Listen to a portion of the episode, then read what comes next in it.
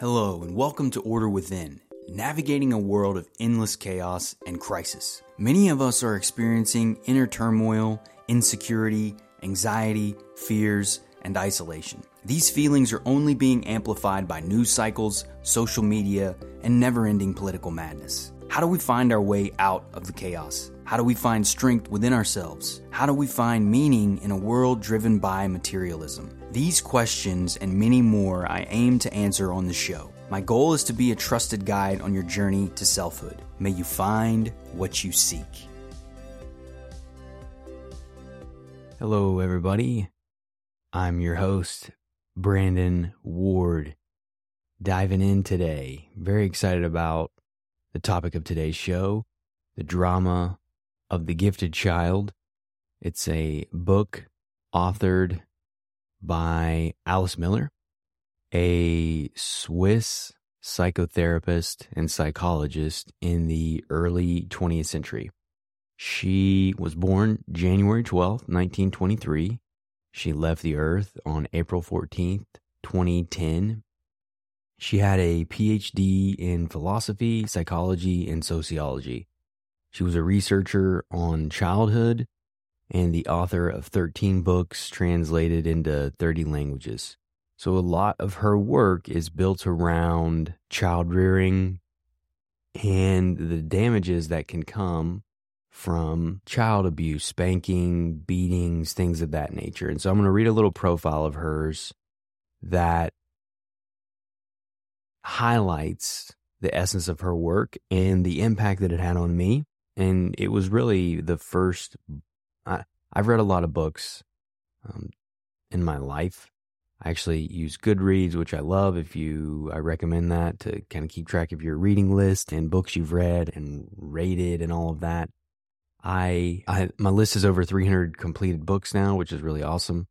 I want to get to 500. Hopefully, here I was aiming for before I was 40. I'm not sure I'm going to hit that now with a kid, but her book really was one of the first books that I read. I was reading a lot of books at the time, really trying to understand the nature of my suffering, why I felt so miserable, why I felt so unhappy, and what I uncovered for Alice Miller anyway was this book was the first book that really I felt seen. It was the first time in my life that I had really felt like someone had been there with me growing up and was present while I was being a child and they understood the pain and challenges that I felt that I was carrying with me. Up to that point, I hadn't really, there wasn't such a, an experience for me. And so this enabled me to see the trauma, the pain. And trauma is a, I think, a sensitive word just because it can, it can mean different things to each of us. And that's why it's I think, challenging or sensitive, but it her work enabled me to see the hurt that I had been carrying. And the big component of Alice Miller's work is she really pushed against corporal punishment for children. And so this I'm not sure of how like how accurate this is now and how many states still allow this, but that when this was written, there was 20 states that remain that allow corporate corporal punishment to children, even in schools, also to teenagers. And so she was really against uh, spanking, physical abuse of children. And the reason she was is she ties that back to a lot of adult problems that we experience and she shows with the help of her books that child abuse, like beating and humiliating, not only produces unhappy and confused children, not only destructive teenagers and abusive parents, but thus also a confused, irrationally functioning society. Now that sounds familiar. Uh, we're certainly dealing with a lot of that where we are today. And when you create trauma, when you create pain, in children at early ages, it creates hurts our minds when we're developing. So it, it's going to impact our minds at the developmental state. It's also going to create a baseline of pain and discomfort, which we go on to expect as normal. And so this is what Alice is talking about. The damages caused by this practices are devastating, but unfortunately hardly noticed by society. Though the facts are easy to understand, as children are forbidden to defend themselves against the violence done to them, they must suppress the natural reactions like rage and fear, and they discharge these strong emotions later as adults against their own children or whole peoples. Alice Miller illustrates this dynamic in her 13 books by not only her case histories, but also her numerous studies on the biographies of dictators and famous artists. The avoidance of this, this issue in all society known to her as the result that extremely irrational behavior, brutality, sadism, and other perversions can be produced completely undisturbed in families which reclaim their right to discipline their children, and the products can be regarded as genetically conditioned. Alice Miller thinks that only through becoming aware of this dynamic can we break the chain of violence, and she devoted her life work to that enlightenment. And so that was what the book, The Drama of the Gifted Child, is about. And that's her definition. Gifted child doesn't mean some special gifted child in the sense that they bring these unique talents and abilities into the world. Now, we do, but that's not how she's referring to the gifted child. The gifted child, in her perspective, is a child that's able to survive and suppress their own feelings and emotions and inner states, their thoughts to survive. That's the drama of the gifted child. The gift is surviving and suppressing those feelings and navigating that as a child and becoming an adult. So ultimately, it becomes a denial of self. And that's what she is pointing at. And it starts very early. And this abuse is perpetuated by our families. And when you look at society, cultural norms, especially today, there the family often is the enforcer of the norms of our society and cultural times. Now, where we're living today, May 2022, that's not, there's a lot of division, there's a lot of tension, there's a lot of fighting going on around culture and the culture wars, and everybody's dug in on, on what they deem to be relevant and important, and they're going out and trying to enforce their ideas into the world. So, really, in a lot of ways, nothing has changed from now. I will say this I, there isn't as much physical abuse happening with children. That has absolutely improved since Alice Miller has passed on in 2010. And but the suppression, the treatment of children, not as whole peoples, not as individuals, but as I think objects of their parents, is still absolutely happening today. And families are impressing those ideas and belief systems upon their children and if they disagree with them, they're often mistreated, physically abused, mentally abused, name called, just the list goes on. And but by society standards, the children we treat them as objects of our parents and thus we are at the mercy of our parents. And until we grow up and become adults, we are at the mercy of our families, our homes, and so, if there is not love and unconditional acceptance of who we are and the differences that we carry as individuals, then it can often, often be very difficult and painful for kids and households. And so, many of us are raised this way, raised in the sense to deny ourselves. Now, there's, I think, the opposite of what we're experiencing as well, which we'll cover on a different episode at some point but looking at what happens when you give a child everything and you effectively support everything that they do and you don't challenge them, you don't draw healthy boundaries. So there's one sense, Alice Miller really focuses on the lack of boundaries, the child's loss of identity and self, the suppression of the self, particularly around harsh emotions, deep rage, anger, hurt, pain, all of these things. And whereas the other side of that coin is children that are given everything. They are treated like they're the center of the world, and then they expect everything to be done from them. There's an entitlement aspect to that. So there's the selfless aspect, which Alice Miller covers so well in her work.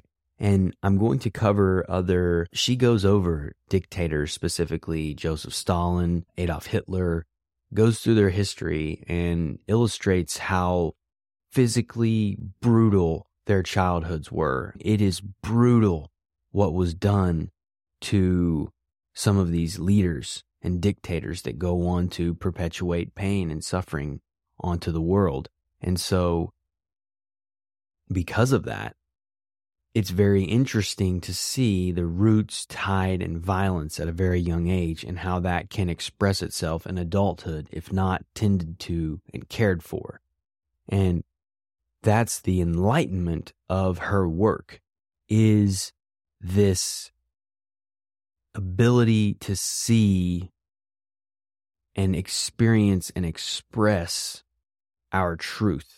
And so this is what I love this right here. It says Alice Miller developed a concept of therapy that suggests us to confront ourselves with our history and to acknowledge and thus reduce the still unconscious but highly effective fear of the formerly beaten child.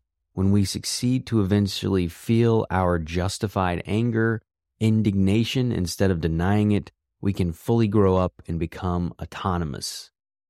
Because it is this childhood fear of the abusive parents which drives adults to abuse their own children as well as to live with severe illness rather than to take seriously the once endured cruelties Countless esoteric and spiritual offers serve to obscure the pain resulting from the torture once undergone, yet fully denied. And that's a topic I'm also going to cover at another point is toxic positivity. The fact that there's so much of this in our world, this fake positivity around the fact that we can't express our truth and the darkness, the negativity, the pain, the suffering that we often experience as people and individuals.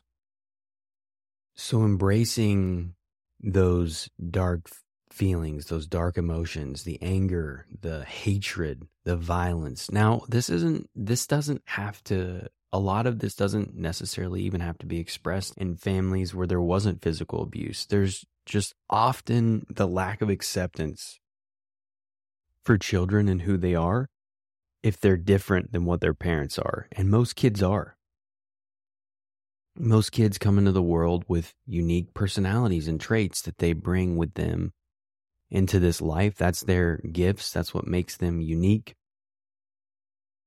That's what allows them to be different and add to our world.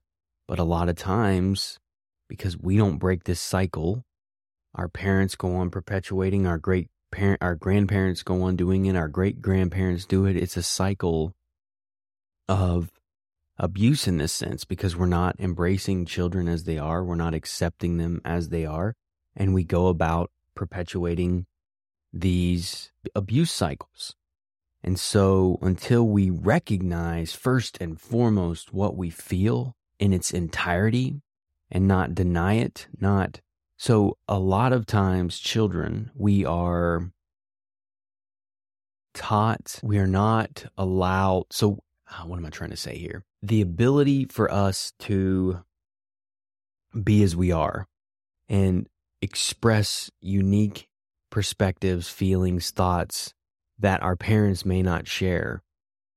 That often rattles our parents, right? And so, unless they are very comfortable and loving and confident in themselves, they often suppress or reject whatever it is that those kids are speaking about or sharing. And when parents see their children as a reflection of who they are, and they are, but done from an egocentric perspective, not a loving perspective, then it's a recipe for disaster. It's again yet another example of objectifying aspects of material life and removing the sacredness to what they are. And children are sacred. They are they come into this world innocent and it's our job as parents to nurture them and allow them to bloom fully into to their personhood. And also teach them boundaries and about society and the expectations of society without ruining their creative expression. So you, it's a dance. I'm not trying to pretend that this is easy, but it's so very little done in today's society. It's either the kid is given everything or the kid is forced to go along and do with whatever the family pushes upon them. So many children are pushed upon by their parents to do certain things, careers, do things with their lives, get certain grades, be interested in certain things. They're pushed into stuff based on the standards of their parents. And again, I'm not blaming parents. That's not what this show is about. It's about recognizing this fact that we all have these pieces within us that we have to acknowledge. And until we acknowledge them, it's impossible to move forward and heal. And so, Alice, in her work, the recognition of those deep feelings allows us to begin to understand what those feelings are. And by exploring those feelings, by embracing those feelings, by listening to who we are from within, by addressing that inner child, right? Like we've talked about, parenting ourselves. This is a portion of parenting ourselves. This to me, in many ways, is step one. So the episode talking about parenting ourselves was a high level overview of that. But this, the drama of the gifted child, is really step one from my perspective. Recognizing and seeing yourself as you are. And that means all of your heaviness, all your pain, all your anger, your hatred, your violence, all of those things that you may feel inside of you, your sadness, no matter what they may be, it's okay to feel them, right? That's the thing. Now, that doesn't mean we go out and act on impulses, anger, rage, violence. We harm other people. That's not what I'm saying. What I'm saying is that if you're experiencing those things, it's okay to have those feelings. And exploring those feelings will tell a story as to why you're feeling those things. And those reasons, whether rational or not, whether they make sense to an adult or not, don't matter. It's what our child feels. It's how we felt at those times. And so those feelings are valid regardless if it makes sense or not. And that's an important note to have that regardless what we feel, those feelings are valid. And that's okay. Now, that doesn't mean, again, this is an important distinction. They're valid to us. Emotions, feelings, all of these things within us are unique to us. So, what we feel and experience them as are our own. We don't have the right to go out and force the world to believe these things or think these things or feel these things. But for us, our feelings are valid. Validating those feelings, regardless what they are, is step one.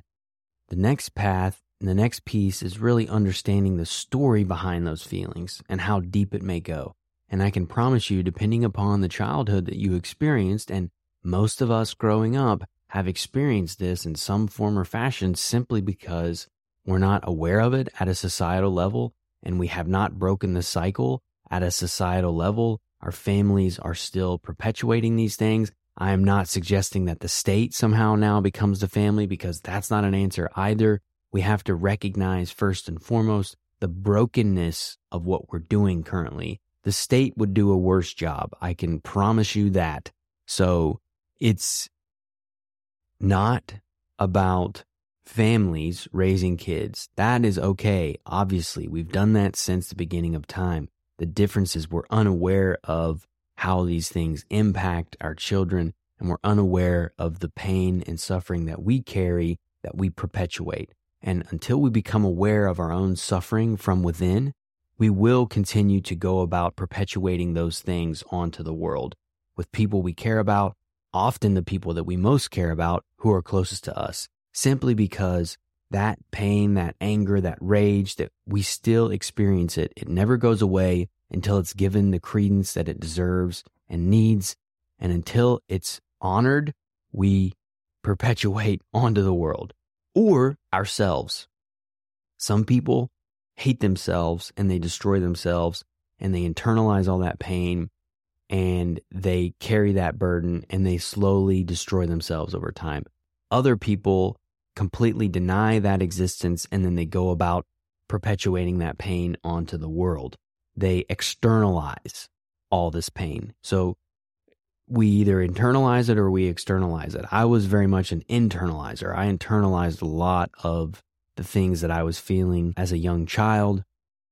And again, I love my parents. They did the best they could. I had a good childhood in a lot of ways. I grew up in West Virginia. They it really was when I look back I had a lot of freedom and enjoyed a lot of aspects of my childhood. But my parents also came and grew up in a very rough time in West Virginia. They were born in the 50s in West Virginia. They experienced segregation and a lot of tumultuous things happening in our society, a lot of violence, a lot of alcohol abuse, drug abuse, not a great economy in West Virginia. So there was a lot of bad things. There were a lot of factors that contributed to these cycles. But I'm not going to perpetuate that cycle. So I sought to break it. And that's a huge intention that I have is breaking that cycle so that we can heal as a family.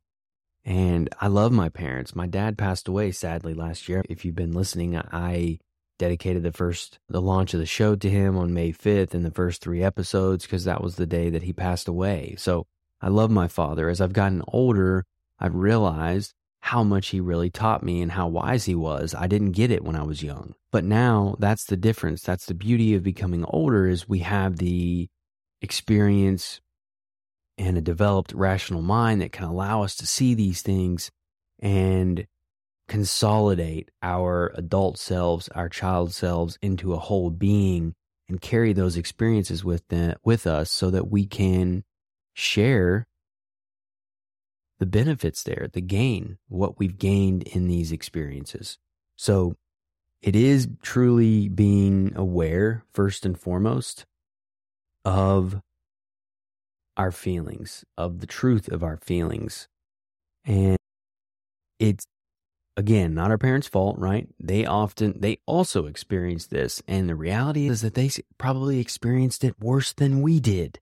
So again, I'm not blaming our parents and I'm not denying the fact that they grew up in tough times and have had experiences that were beyond what we can imagine growing up in the times that we are. So it's not a victim Olympics. This affects all of us and we've all been impacted by these things and it's our I think sacred duty to make the choice to heal these past doings and pains. This is how we move forward as a species, as a society, as a human, as humans. We have so much potential within us, but until we unblock ourselves, because this pain, these memories, these experiences, these dark feelings weigh us down and they block the free flowing energy of life. They block that energy of self until we move those things out of the way of our expression and enable us to live a more true, authentic version of ourselves. And that's what's possible on the other side.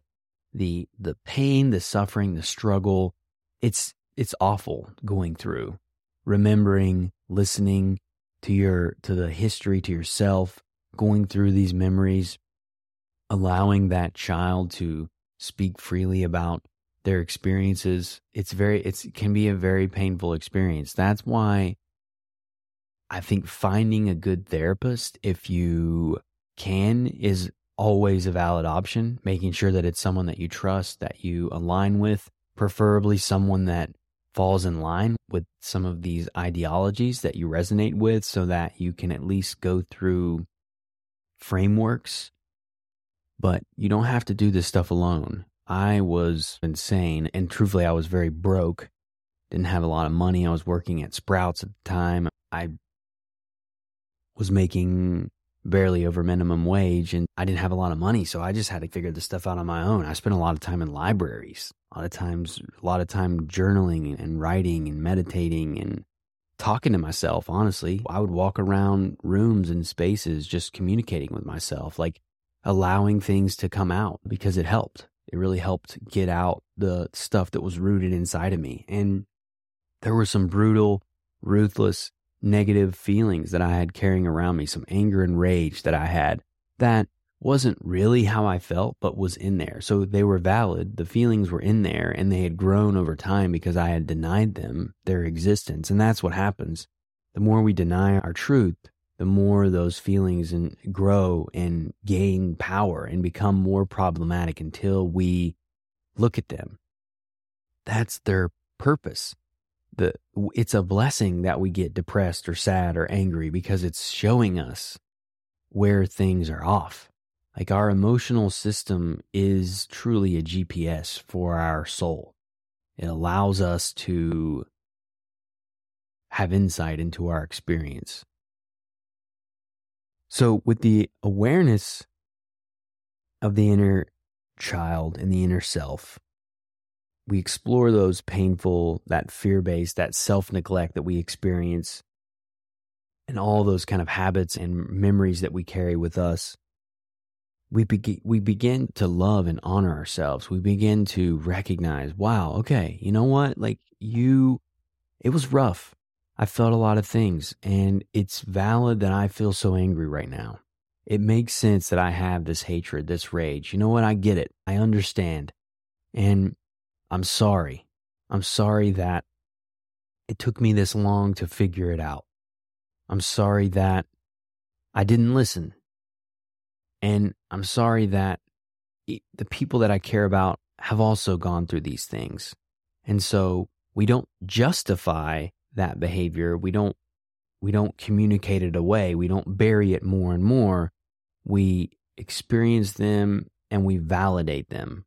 We allow them to be as they are. We learn from them and then we move forward. And we continue to process these feelings by going through this practice day by day, week by week, month by month, year by year. It's something that we do for the rest of our lives. Now, it gets easier as we navigate these feelings and experiences. We explore what they are and we express them and process them it gets easier because the burden gets lighter. We begin to understand our history, our background, our feelings, our thoughts, and we begin to connect with ourselves. We begin to reconnect with who we are and what lives inside of us, what's possible. But denying our feelings, no matter how intense they may be, no matter how brutal and angry and rageful they may be, is not an answer. We have to be honest with ourselves. And there are methods and schools of thought that have means, ways to go about expressing these deep, dark kind of feelings in safe places, in structured ways. And so I'll talk more about those in another episode as well. There's a few different kind of therapy. Scream therapy is one that comes to mind. I think again, inner bonding is a great therapy framework. Alice Miller had a framework of her own. And it would be interesting to see, too, if there are still individuals who are practicing her perspective. Because one of the things, and it actually says here, this is what before, so she actually renounced her membership of the International Psychoanalytic Association in 1988 because she felt like the work wasn't being taken seriously enough. And that there was a sharp opposition to the old tradition of blaming the children and protecting the parents. And so now we can't go the other way. And that's starting to happen now, where it gets very extreme the other way and parents are denied their ability to protect their kids and raise their kids because they're now treated like the problem in this sense. And that's not the case either. We it's not the parents, it's we don't have the tools to do these things. We're not taught how to do these things. We're not taught these things in school. Our society has not prepared us or done the work required to move through these deep heavy challenges that we face as a society and as a species.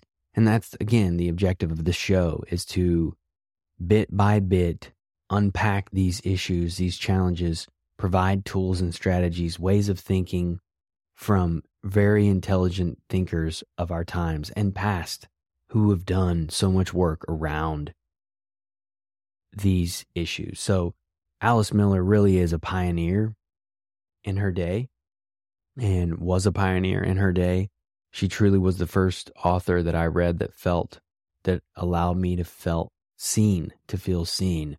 And it was her work that gave me relief in a way that I had never felt. I felt that first burden lift and accept and lightness of who I was once I realized and processed a lot of the anger that I had felt. And then the next aspect of that was Dr. Margaret Paul and her inner bonding work those two pieces of work together really gave me the tools that I needed to really begin nurturing myself and truly loving and parenting myself in a way that I had wanted and needed as a person. And now that I'm an adult, I can do that. And the amazing thing is having a daughter of my own now, she's almost a year old. I can see her as her own little sovereign being. Like she's a combination of my wife and I and her own. She's a unique person in herself. She brings a uniqueness, a sovereignty to existence.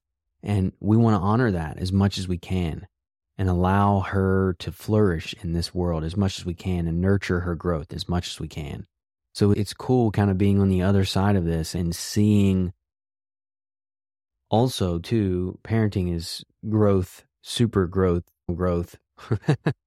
if you don't if when you have kids you're just it forces you to grow and be aware and do things in ways that you had not had to do before. So it's brought an, a new level of awareness to my way of being now that i have a daughter and how things impact her. What she needs is not the same things that i need and so on. So it's interesting how all this stuff comes full cycle and i think that's the exciting thing about it is we can make change. We can make difference we can make a difference. And by claiming our inner world, by creating that order within, we truly enable ourselves to transform the world. I genuinely believe this is the way we transform our world, not through going out and forcing other people to change, but by impacting change within ourselves and living as reflecting reflections and examples of what that work is and leading by example, showing people what's possible by our existence, by our truth, by our authenticity. That to me is what Order Within is really about and making the most of our lives and being true to who we are. But we have to do that first and foremost by recognizing the pain, the sadness, the anger, the rage, the violence that exists within us and being honest about that. It's okay to feel those things. And that by feeling those things, we can learn from those things and move forward. So, with that being said, I'm going to wrap the episode here. I got a few other ones planned. I will be recording. I'm very excited about the show, the Substack. Hopefully, y'all are enjoying it. I certainly do appreciate you tuning in and looking forward to continuing growing the show here. So, until next time, y'all. Thank you for listening to Order Within. If you found the episode helpful, please consider sharing, rating, and subscribing. New episodes will be released every Thursday at 11 a.m. Eastern Standard Time. Until next time, y'all.